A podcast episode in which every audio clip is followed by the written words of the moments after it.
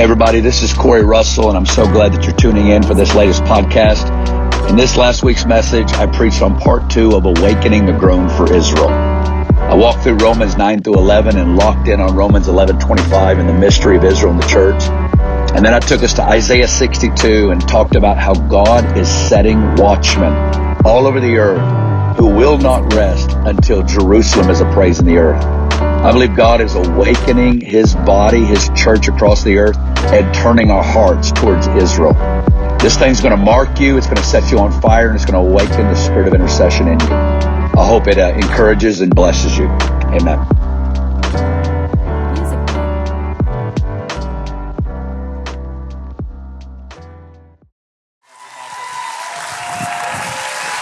Amen. All right, grab a seat. Stop. I love you guys. Love you, Dana.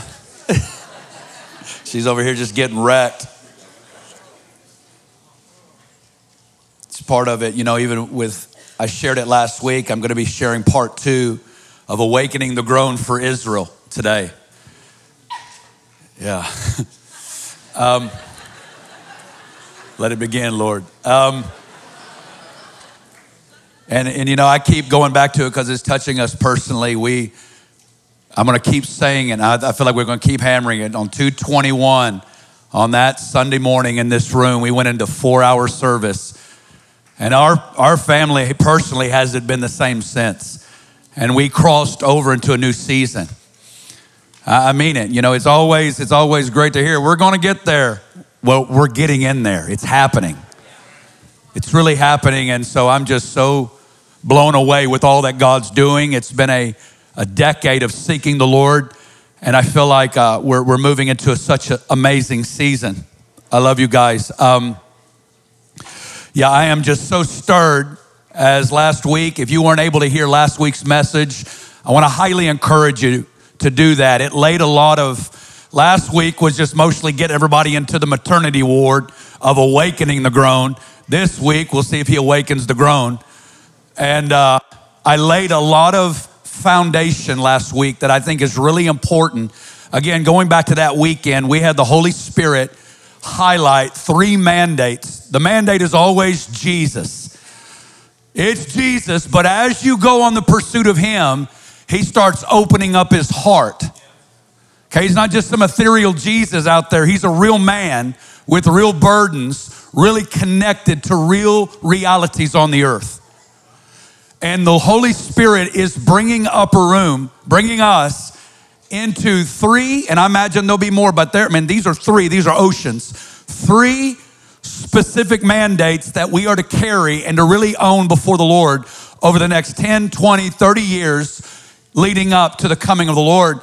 And that being women and seeing the voice of women release leadership of women and calling women to the forefront. Because I believe we need our breakthrough. Our breakthrough is found in our in our daughters, our wives, our mothers, intercession and labor and proclamation to birth us into the next season. Number two, the nations of the earth. I, I believe the Lord has been intricately connecting us with missions organizations, and this thing's going to be playing out. I believe that we're going to see praying churches like Upper Room, morning, noon, and night. I say it every week that is going to go global and that's going to go viral all over the earth. And I believe this is the Jesus is building his church that the gates of hell can't prevail against. And the third one is Israel.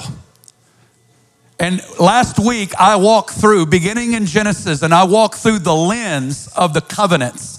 The covenants made with Abraham, the covenant made with David, and then we saw the new covenant, which was secured in the death, the burial, and the resurrection of Jesus. Jesus secured those covenants, those promises made to Abraham that he's to give him a land in Genesis 12. He's to make him a great nation, a righteous nation. And that in Abraham and the descendants that come out of him, all the nations of the earth are to be blessed. And, and, and the Lord solidified that in David as we got more clarity that there was coming a seed, a king through the lineage of David that's going to rule forever on this earth, forever as the son of David. He is the son of David forever. He's the son of God and he's the son of David. And we also looked at in him all the nations of the earth are going to be blessed. We looked at the Abrahamic covenant on how Abraham was asleep when the father and the son walked in between the broken animals. And the father made covenant with the son that every promise made to Abraham, he is going to fulfill that come no devil, principality, coalition of nations. Nothing is going to overthrow the eternal, unconditional promise that Yahweh made to Abraham. This is what this whole thing is about when we talk about Israel, when we talk about this is about the knowledge of God. That God doesn't lie, that God doesn't make empty promises, that God fulfills his word. God's word is at stake with Israel. God's word is at stake. We looked at the covenant in Genesis 15. We looked at 2 Samuel 7 and the covenant made with David. David says, God, I want to build you a house. And God says, I don't know where you got this, but I want you to know you want to build me a house? I'm going to build you a house. And your house and your throne will live forever. We saw the prophets, Isaiah, Jeremiah, and Ezekiel prophesy of a new covenant that was going to come to the house of Israel. And that God was going to put his law in their minds and in their hearts. That there's coming a day that he's going to sprinkle them and put his spirit within them. And that they're going to inherit the land. They're going to inherit the promises made to Abraham. We then moved into the securing of the new covenant. Jesus, when he took up that body and he took up that blood, and he goes, This is the blood of the new covenant. This is the blood of the new covenant. And through Jesus' death, through all of the afflictions, the infirmities, the chastisement, through his death and resurrection, he secured it. We'll look at that next week. We got to Romans and we began to talk about Paul. And the book of Acts is pretty much God, once Jesus came, died, resurrected, the Holy Spirit poured out on the day of Pentecost. And from that day, the gospel has gone forth to every tribe, tongue, people, and nation. What began in that upper room in Jerusalem 2,000 years ago has gone out throughout the whole earth. I like to say what began with a local, local outpouring that's had global implications. In these last days, God's raising up a global upper room with local impact on the city of Jerusalem. I love it. As we come on Palm Sunday and we recognize the waving of the palm branches. Hosanna to the Son of David. Blessed is he who comes in the name of the Lord. This is really one of those Hebrew phrases we really need to learn, and I've been reciting it all morning. And I'm going to chop it up some, but this is the best Arkansas Hebrew I can give you. Baruch haba beshem Adonai. Baruch haba beshem Adonai. Baruch haba beshem Adonai.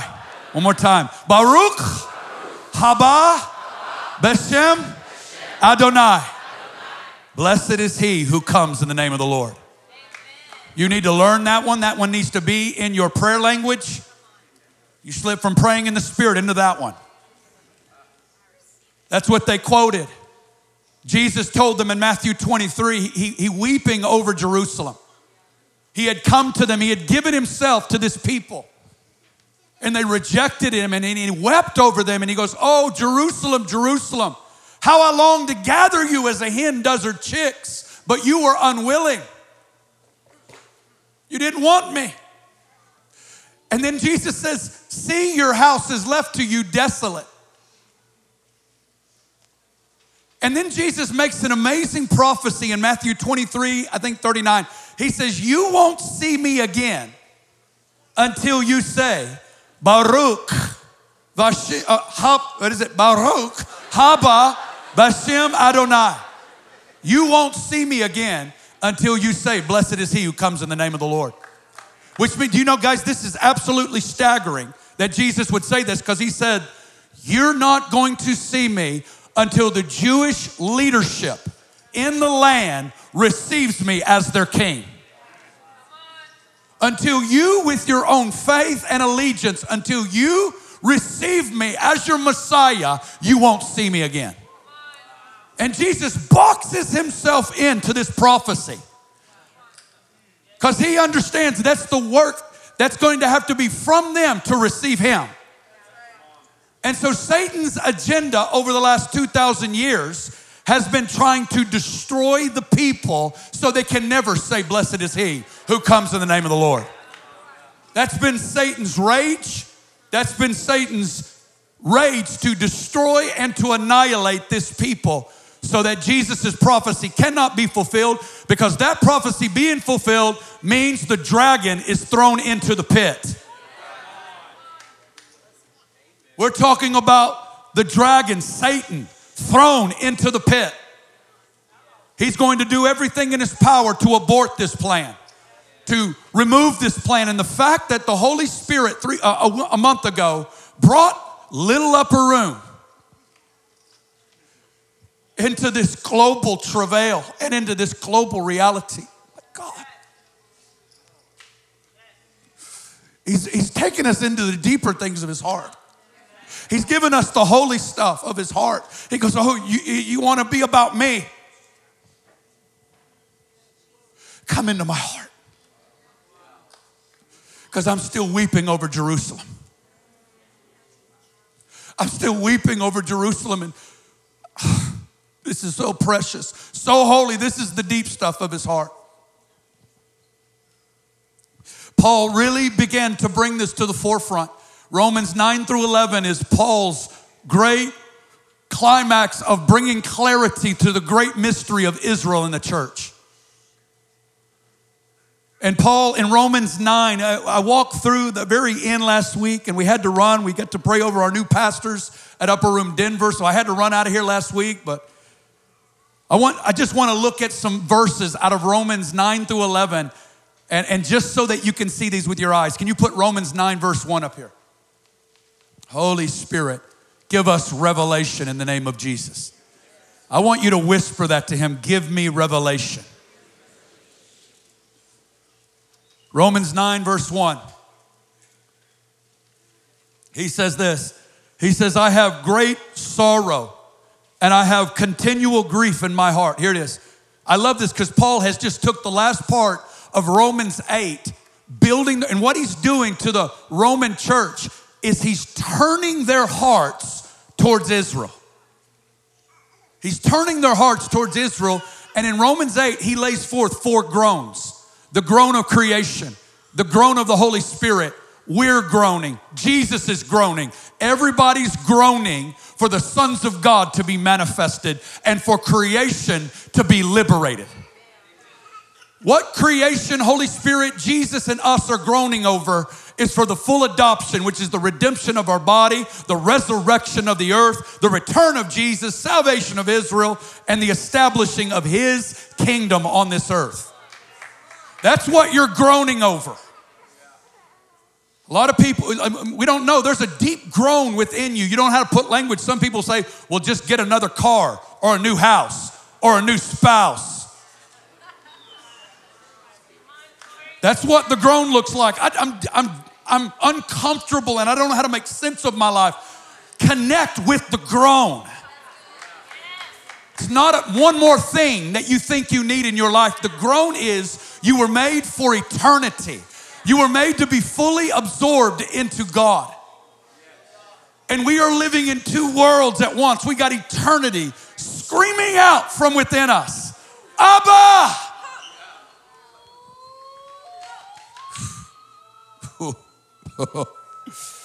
Paul said it. Romans 8, he tells him, If God is for us, who can be against us? Who shall bring a charge against God's elect? Jesus is at the right hand of God making intercession. And then he, he ends with, I have been persuaded that neither death nor life, power, principality, one of the greatest verses ever. Paul says, I've been persuaded I can't be separated from the love of God. Paul says, I'm indestructible because I'm in the vice grip of heaven. Nothing can separate me. And then I love it because Paul doesn't stop. Chapter breaks many times, reserve certain things, and most of us stop. But Paul rolls right into Romans 9 with, I tell the truth in Christ. I'm not lying. My conscience also bearing me witness in the Holy Spirit. And here's where Paul's going those four groans, and now I want to give you my groan. I have great sorrow and continual grief in my heart. And then Paul makes one of the most outlandish statements in Scripture. He says this I could wish that I myself were accursed from Christ for my brethren, my countrymen, according to the flesh. This is what the love of God does to you. It doesn't produce narcissism, introspection, a little bit more comfort, and a little bit more stuff to make me happy. The love of God frees you from self preservation. The love of God liberates you from living for yourself and it connects you to the heart of Jesus. And Paul's going to go, Romans, you want to run with me? Let me give the apostolic burden. I am gripped day and night for the salvation of my people. And if I could, I would go to hell so Israel would get saved. I would be accursed from Christ. I want to tell you by the word of the Lord that spirit is going to come on the church before the Lord returns. That continual grief that sorrow of heart, we are going to enter into the heart of Jesus and into the apostolic burden of Paul as we enter into that great reality because this is what we've been made for. As we turn our hearts to our older brother Israel, as Israel bore the brunt of Satan for 2,000 years to bring forth Yeshua into the earth, and that our salvation has come. So God's gonna awaken a church in the last days He's to deliver us from replacement theology. That we have become Israel. We get all the promises, they get the curses. It is demonic, it's heretical. But that we now get to stand, and now, in the same way they contended for our breakthrough, we now get to contend for their breakthrough.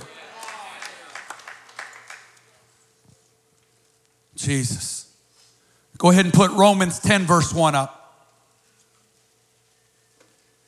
You, Holy Spirit, we love you. Give me revelation. Brethren, my heart's desire and prayer to God for Israel is that they may be saved. Just, just go back, just look at it, feel it. My heart's desire, my prayer to God for Israel is that they may be saved.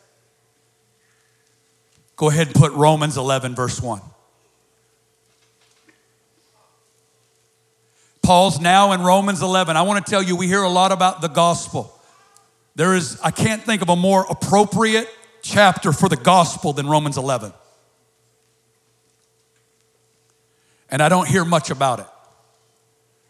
I say then, has God cast away his people? Certainly not.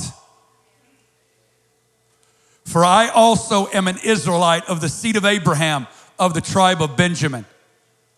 Okay? I want you to skip down to verse 11. Do 11 11. Come on, somebody. Where's my prophetic people at?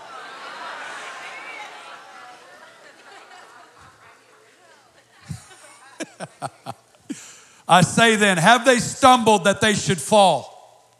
And Paul is now bringing conclusions to what he's been laying out in Romans 9 and 10. And what Paul is going to emphasize, he's going to say there's been a partial stumbling It is not full and it's not final and it's not complete, but it's been a partial stumbling. I say then, have they stumbled that they should fall? Certainly not. Now, this is where you and I get into the storyline. But through their fall, through their partial stumbling, to provoke them to jealousy, salvation has come to the Gentiles. I'm going to read a couple more verses. Go ahead and go to the next verse. Oh, get your seatbelt on for this one. If their fall is riches for the world and their failure riches for the Gentiles, how much more their fullness? There is a fullness of Israel that is coming.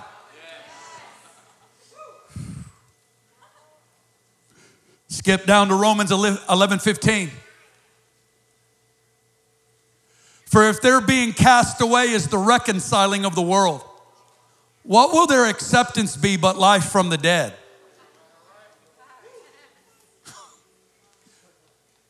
What will their acceptance be but life from the dead?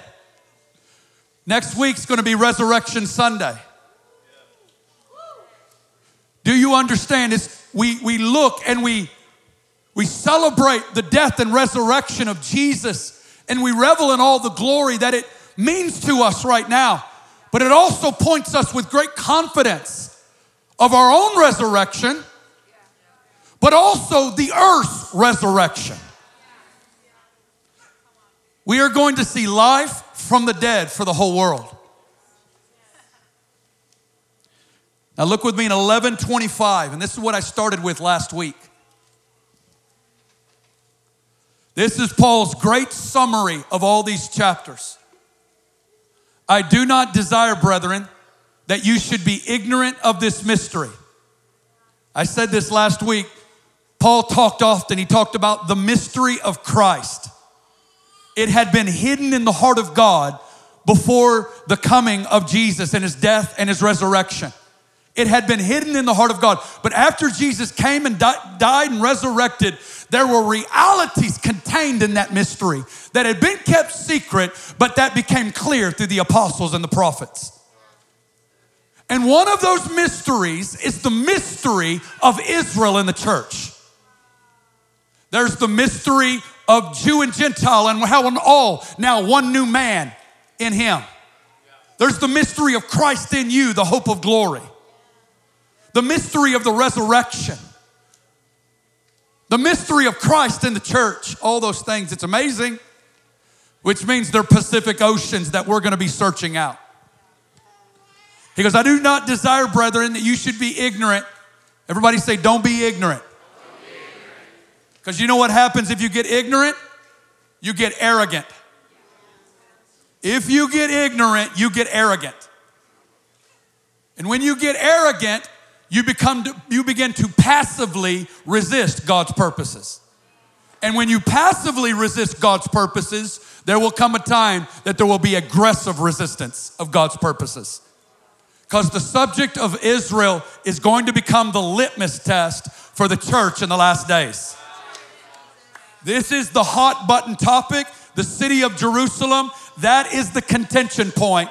And the church that enters into revelation, into the Bible, and into what scripture says is going to be standing on the right side of history or will we be on the wrong side?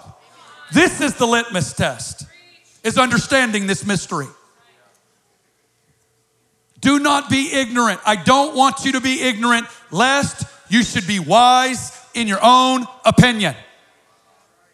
Lest you should think this whole thing is about you. Lest you should think this is about us four and no more. About me getting a little bit more stuff and enjoying Gentile Jesus that makes life nice in America. We don't want to be wise. We don't want to get to strutting. Paul says it earlier you want to fear. You want to tremble. You want to live with gratitude. You want to say, Thank you, God, that you've taken wild olive branches and you've grafted it in to this glorious storyline.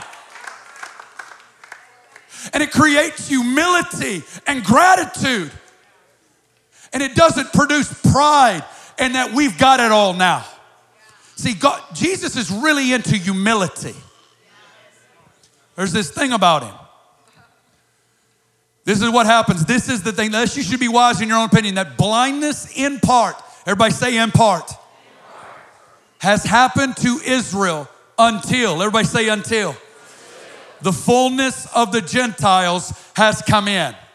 Those are massive statements. And then Paul drops the dirty bomb on the planet, verse 26. And so all Israel will be saved. All Israel will be saved. As it is written, the deliverer will come out of Zion and he will turn away ungodliness from Jacob. This is my covenant with them when I take away their sins.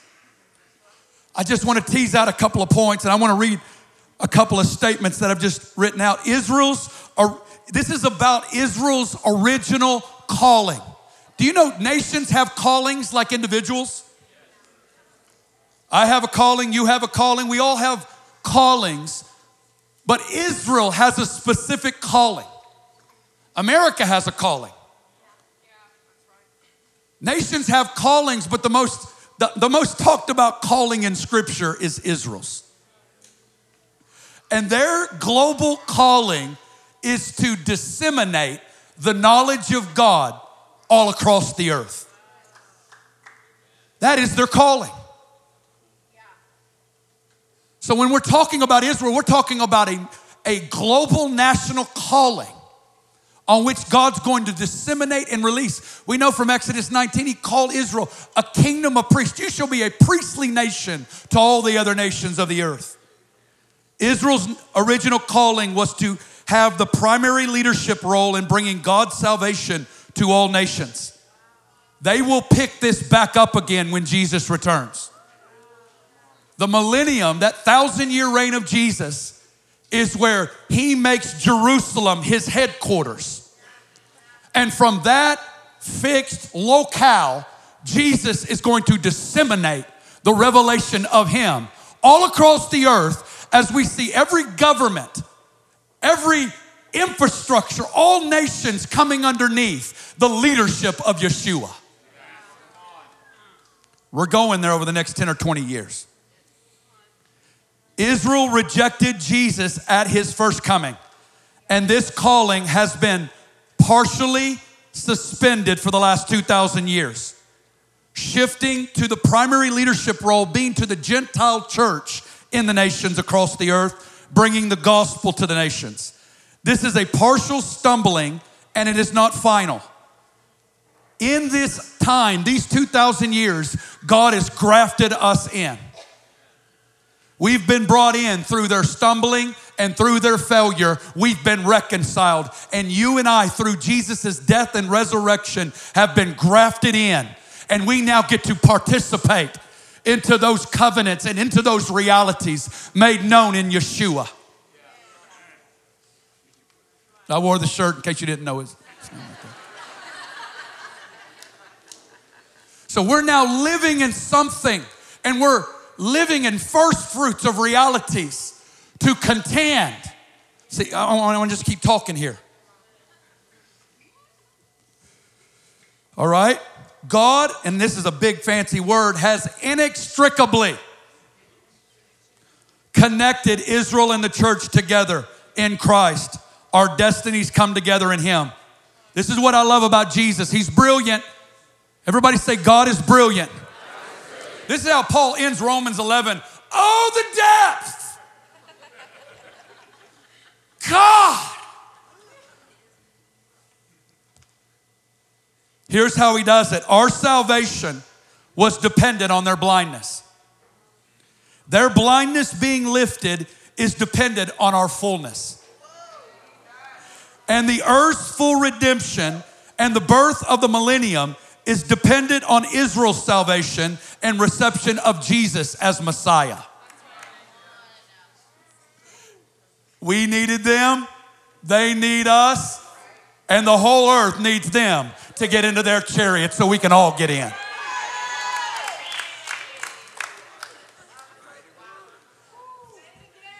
I'm gonna read it again.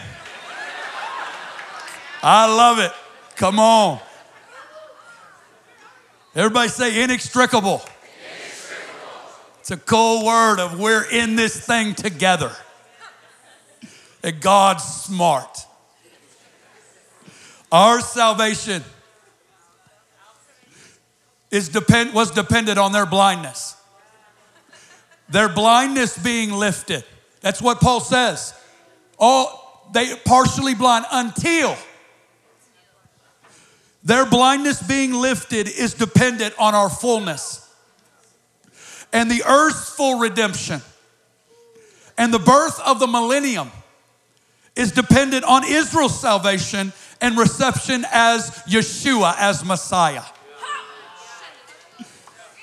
We are moving into the hour of fullness. That's why this is important. The fullness of the Gentiles has come in. Until the fullness of the Gentiles has come in. For 2,000 years, nobody even paid attention to any of these chapters. They didn't know what to do with it. 1948, God sovereignly planted them back in the land. Israel is a nation again. 1967, Jerusalem is under Israeli control. This now sets the stage, and now the fog is being lifted off the church. Going, oh my God, you're gonna do it! 2,000 years, you're gonna do it! This changes everything.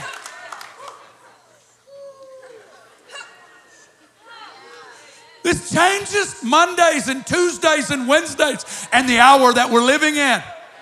2021, some, what is it, 60, 70 years later. Oh, look at this fullness. Everybody say fullness.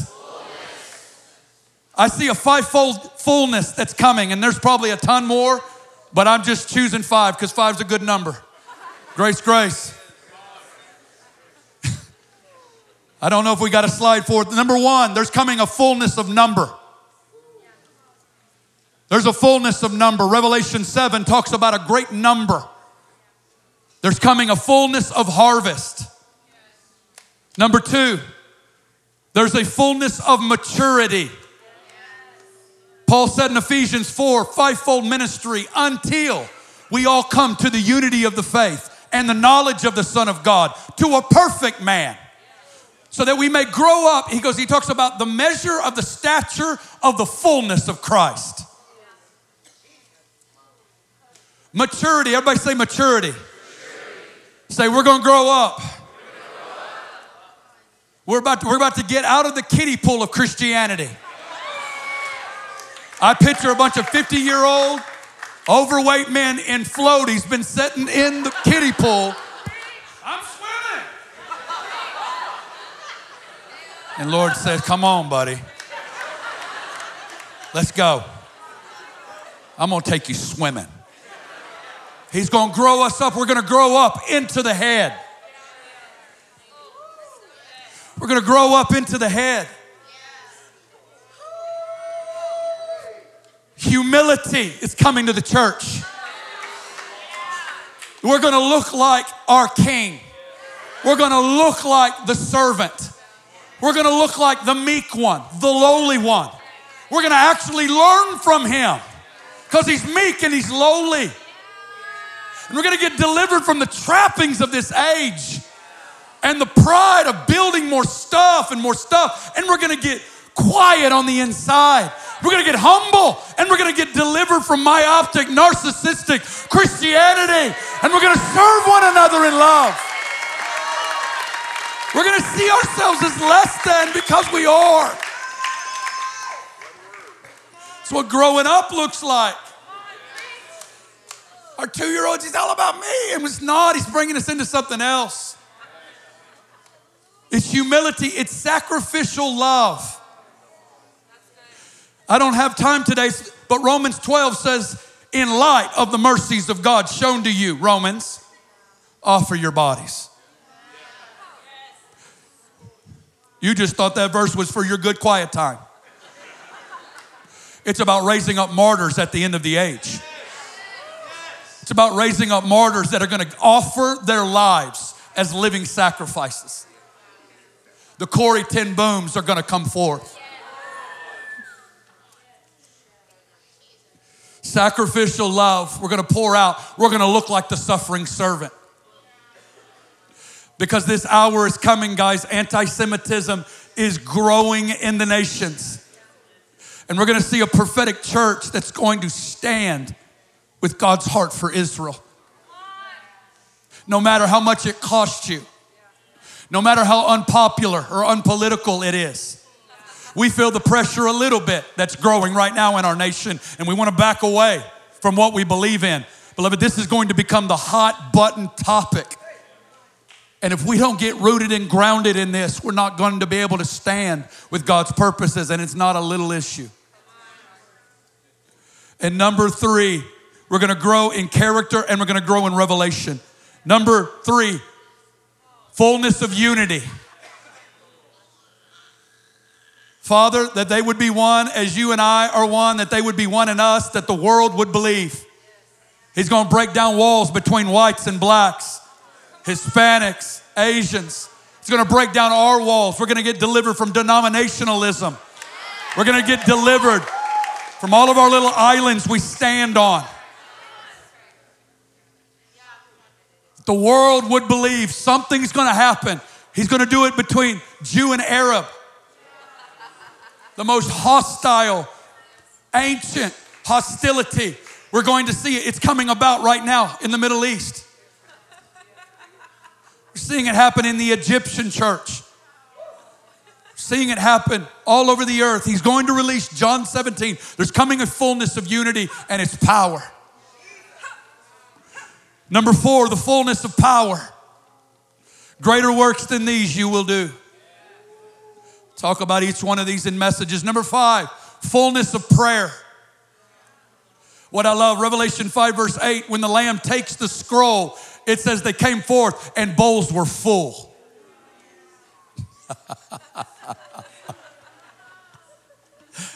That's the root word of fullness.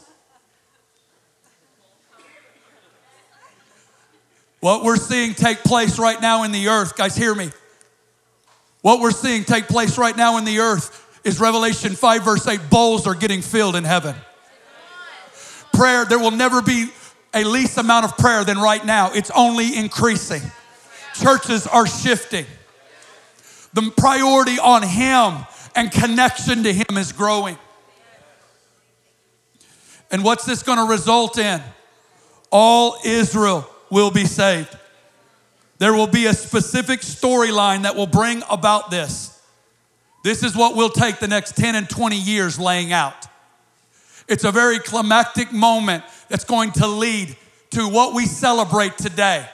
As we say, Baruch haba Beshem Adonai. Because we not only look back on it, but we look forward to it. When they stated Zechariah 9 coming riding lowly, sitting on, a, on, the, on the foal of a, a donkey, they were quoting one part of Zechariah 9, but there's a whole other part of Zechariah 9. And that's second coming Jesus. And I'm here to tell you right now that Israel will declare that. Baruch haba Beshem Adonai. They will declare it when the Antichrist armies has them backed into a corner Jesus will make his triumphal entry into Jerusalem and they will declare Psalm 24 Open up your heads, O ye gates. Be lifted up, you everlasting doors. Who is this King of glory? The Lord, strong and mighty, mighty in battle. Lift up your heads, O you gates. He's coming. The stone which the builders rejected will become the chief cornerstone.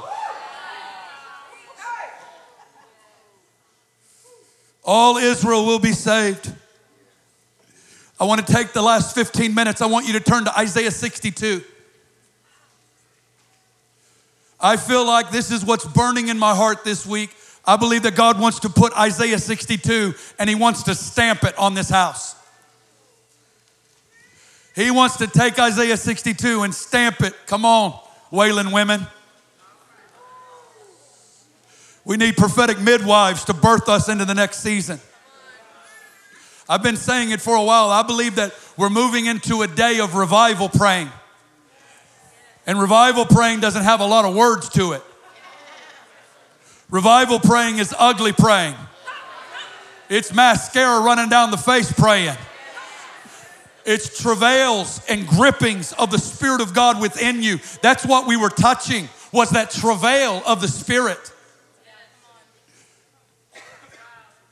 I, have been saying it, I believe tears are coming to the church. I believe tongues are coming to the church. And I believe that travail is coming to the church. That's how he builds his church.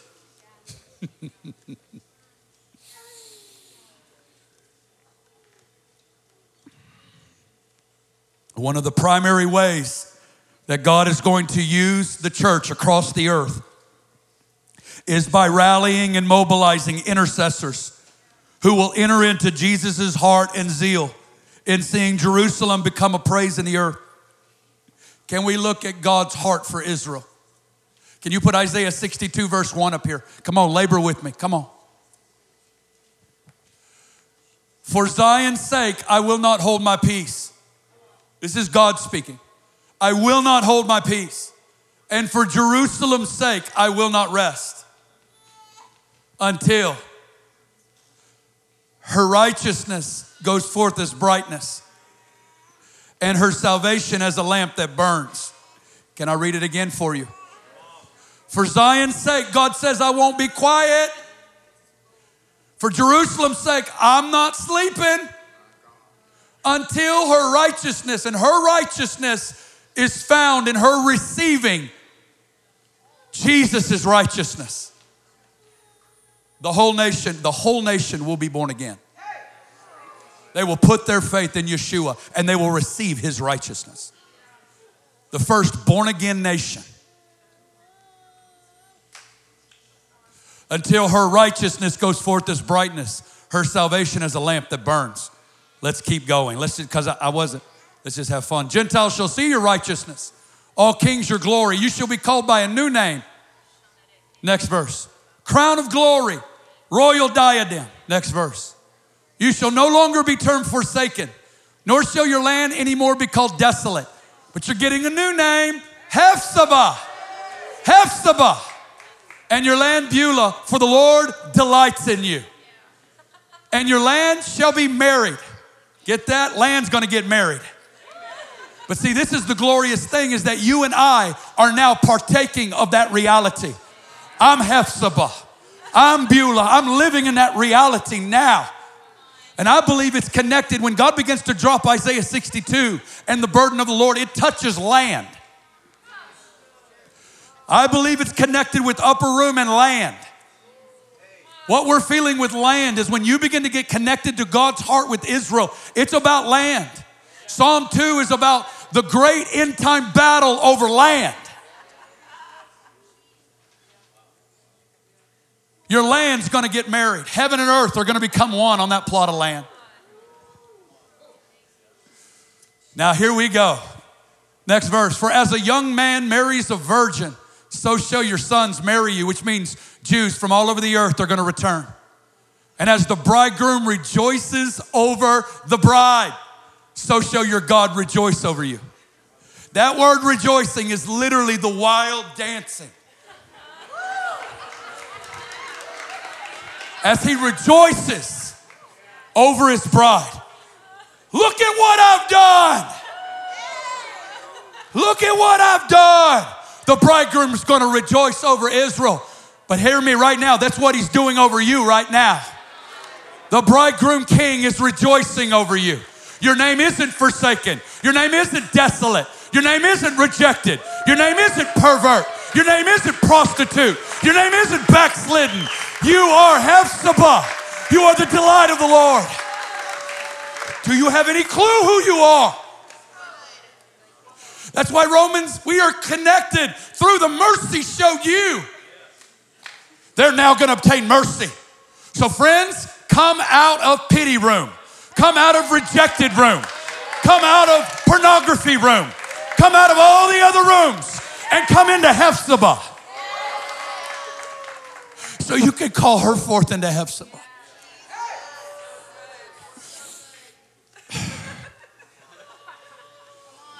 your God's going to rejoices over you, He rejoices over me. He like you. He likes me. Everybody say He likes you. Now let's just take the S off. Say He like me.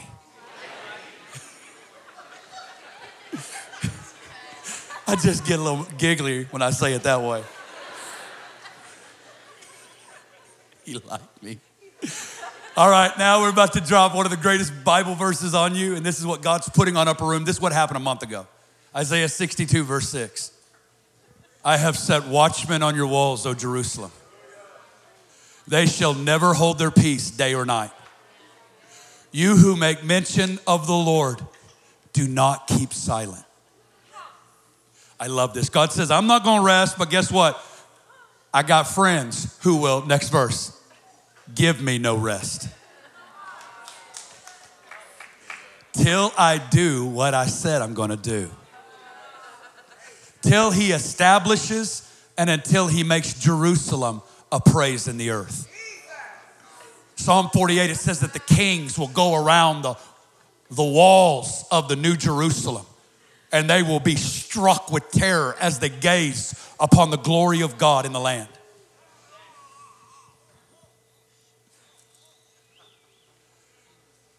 See, this is what's happening. Isaiah 62 is happening. I believe God is releasing the spirit of intercession upon this house.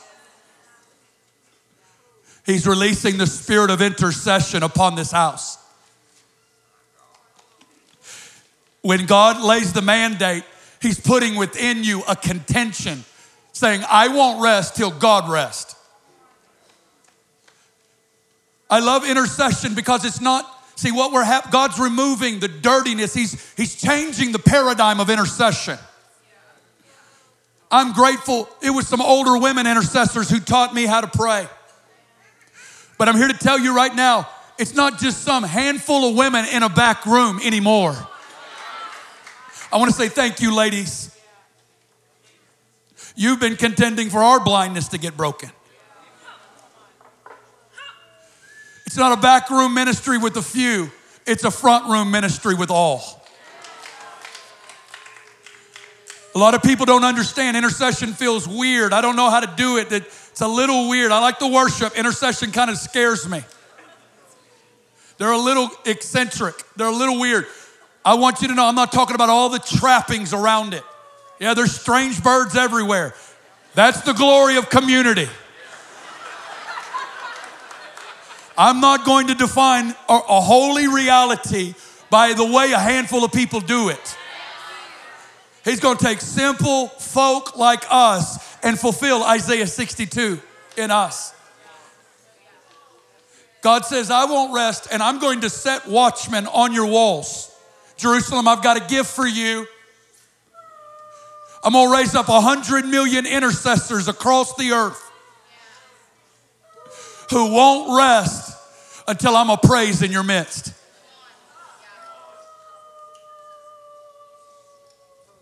Jesus. It's coming. We dedicate the first prayer meeting tomorrow morning at 6 a.m. to Israel. We said we're going to give the first fruits of our week to Israel. All of us are droggy and very half there. And God takes weak words of saying this God, do what you said you're going to do.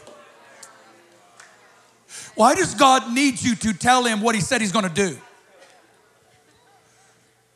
God says, I won't rest. Well, then you're going to do it, but then I'm going to set watchmen who won't keep silent. Why does he work his government this way? Why does he need you and me to tell him things he told us to tell him? It's profoundly weak. It's profoundly pathetic, but it's profoundly glorious. And it's profoundly noble that I get to tell God and I get a part to play. It's two loaves, but it's a part and he magnifies those weakness and he uses it for his power. I'm preaching to you today because I sat in 10 years of boring prayer meetings for Israel and didn't understand most of what I was praying for. All right, it says it. Lord, touch Israel. Thinking of that Middle East country, get them, Lord. Touch them. I don't really get it. Touch them. I did touch them with barely this for 10 years and not understanding much. And something's happening in this season. There's clarity. You wake up one day, you just start talking, all of a sudden tears start flowing, travail starts happening, and clarity comes out of your mouth. And you go, How'd that happen? I don't know.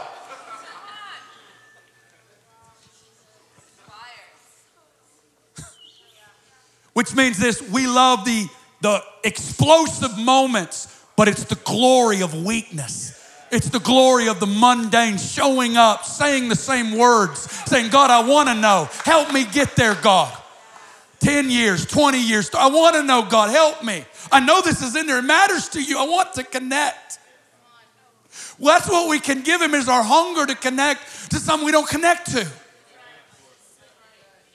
It's not about trying. I, love all the other things, but I want, I want to connect to the heart of God.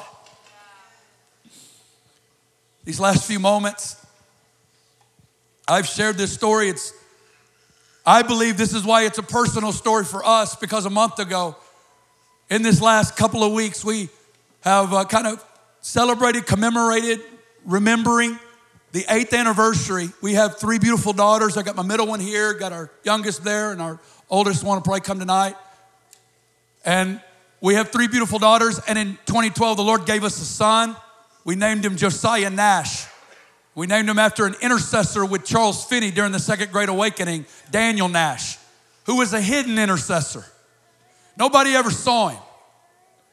But he would always be in some adjoining house or basement and he would labor two to three weeks before Finney would come to town. Guys, upstate New York in the 1800s, they saw 500,000 new converts come to the Lord in a matter of eight weeks.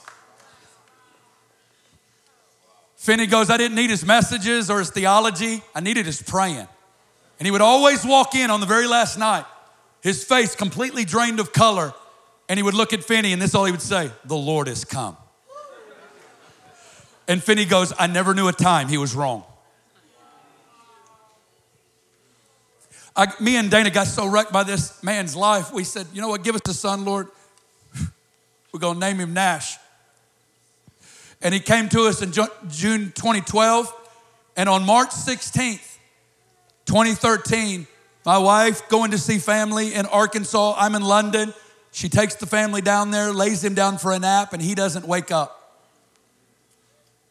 Last eight years have been bone crushing, earth shattering, the son of promise. It's the season that is by the grace of God that we are here. It's strictly by Him. And and uh, we we call, with the fact that he passed on 316 has always had significance. Harvest, God. And my whole point was, God, you got to make sense. You got to help me here. And so the Lord gave me lifelines over the last eight years chapters in the Bible that have helped me keep my head above water and keep us moving. But in I was really locked in on Psalm 2 in 2015 and cuz Psalm 2 is really all about the devil's rage over Jesus' inheritance, Zion. And what is Jesus doing when the devil's raging? He's making eye contact with Abba. And he's declaring to Abba what Abba had promised to him. Ask of me, I'll give nations. So that was my prayer assignment for about two years. Make eye contact with Abba. I'm your boy. I want my inheritance. My inheritance is my marriage. My inheritance are my children. My inheritance are my grandchildren and my great grandchildren. God, I want this moment to count. I want little Bobby Russell in 2080 or 2180 to walk in realities because we made decisions right now. I knew it was a generational moment. I knew it was a legacy moment. And uh, I was crying out, What's my inheritance? What's my inheritance? And a friend of mine sent a dream in that season to me, and he said, Corey, I found, I had a dream about you and that the church was under siege. And we knew that the seasons were changing and that everybody was showing up to the city square and we were understanding that the days had changed and that we were entering into a season of war. And everybody was getting ready for war. And I walk into the dream, come in smiling. And I go, These are the days we've been waiting on.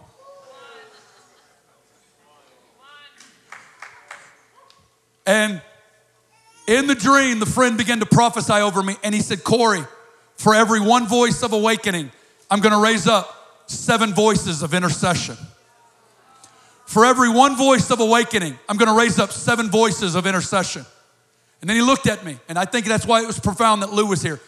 He looked at me and, the, and he said, Corey, I've given Lou Engle the Nazarites. He says, but I'm about to raise up Nasherites. And this Nasherite army will be an army of hidden intercessors.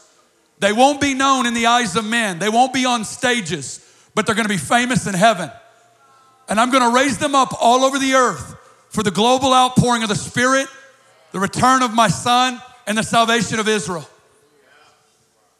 And when that my friend gave me that dream, I looked at the Lord and I go, that's my inheritance.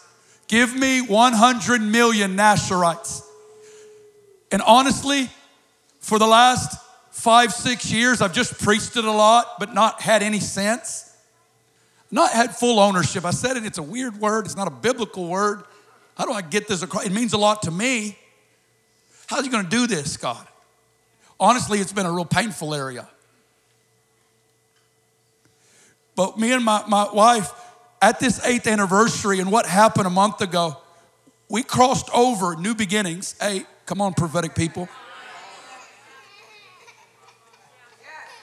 And the Lord's begun to make it clear to me that the Nash, he goes, Corey, the Nasherites, the 100 million, it's Isaiah 62, 6 and 7. And I'm anointing you. There's going to be many, many houses. There's going to be many movements, many houses. But I am going to raise up 100 million intercessors across the earth 100 million intercessors. I'm calling them Nasherites. It's a personal story connected to a biblical reality. And I am invested. We're invested. All of my life is shifting into clarity in this season. I'm like creating shirts that says Nasherite about it. I'm writing books, I'm doing albums. I'm like, how can we begin to shift hundreds and thousands and millions of dollars into funds that begin to set a Nasherite army. How can we see rooms like this explode as God changes the understanding and expression of Christianity across the earth in one generation?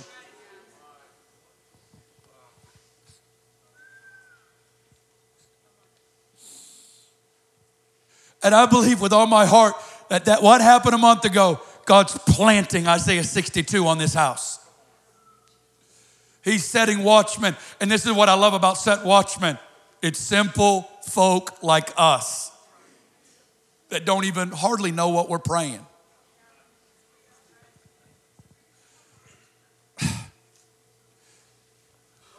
I believe that he wants to, to meet us today. We're in the season. We had the explosion a month ago, but I am asking these seeds. And what I've found is sitting in a bunch of boring prayer meetings actually germinates the seed saying Romans 10:1, my heart's desire and prayer to God for Israel is that they may be saved. A thousand times without feeling anything is what germinates the seed. We love moments, but it's mostly mundane. I want to pray for you this morning that God would meet us with that spirit of intercession. Tears are coming to you, friend. I'm finishing a book on this right now. It'd be out a few weeks. Gift of Tears. You know, Jeremiah 9 says, Oh, that my head were a fountain of tears for the slain of the daughter of my people. He's going to bring forth tears. He's going to bring forth tongues and he's going to bring forth travail. Amen. Let's stand.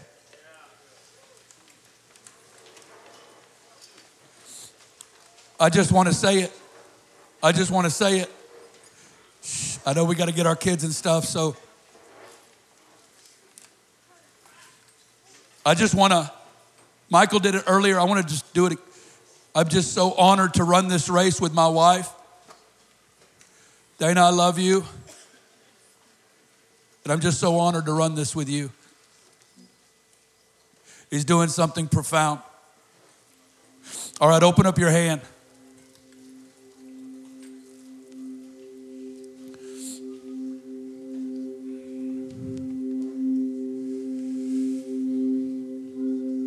I love it. God says, I will. I will set watchmen, which means it's not about bunch of soulish energy and we're going to do this and do that. God says, I will.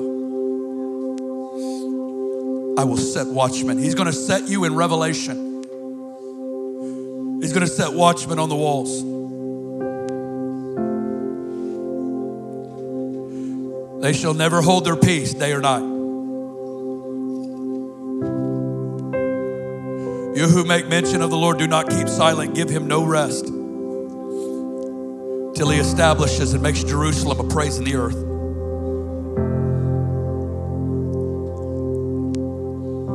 God, I ask you right now that you would visit upper room with the spirit of intercession for Israel. Oh, we want to know your heart. I want to know your heart. Ze- Zechariah 1 says, I'm zealous for Zion and I'm jealous for Jerusalem.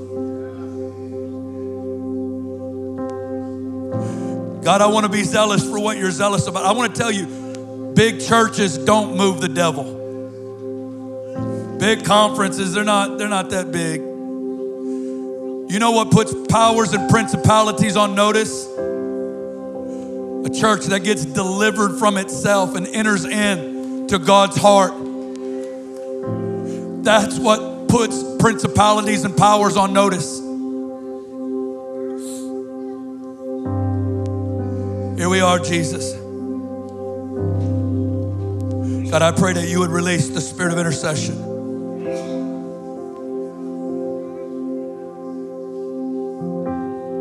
Release the spirit of intercession. Let's just wait a couple moments. Release the spirit of intercession.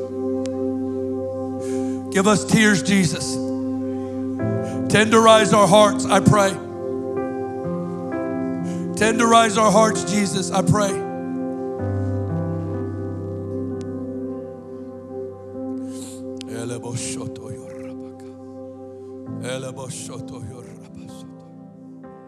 Come on.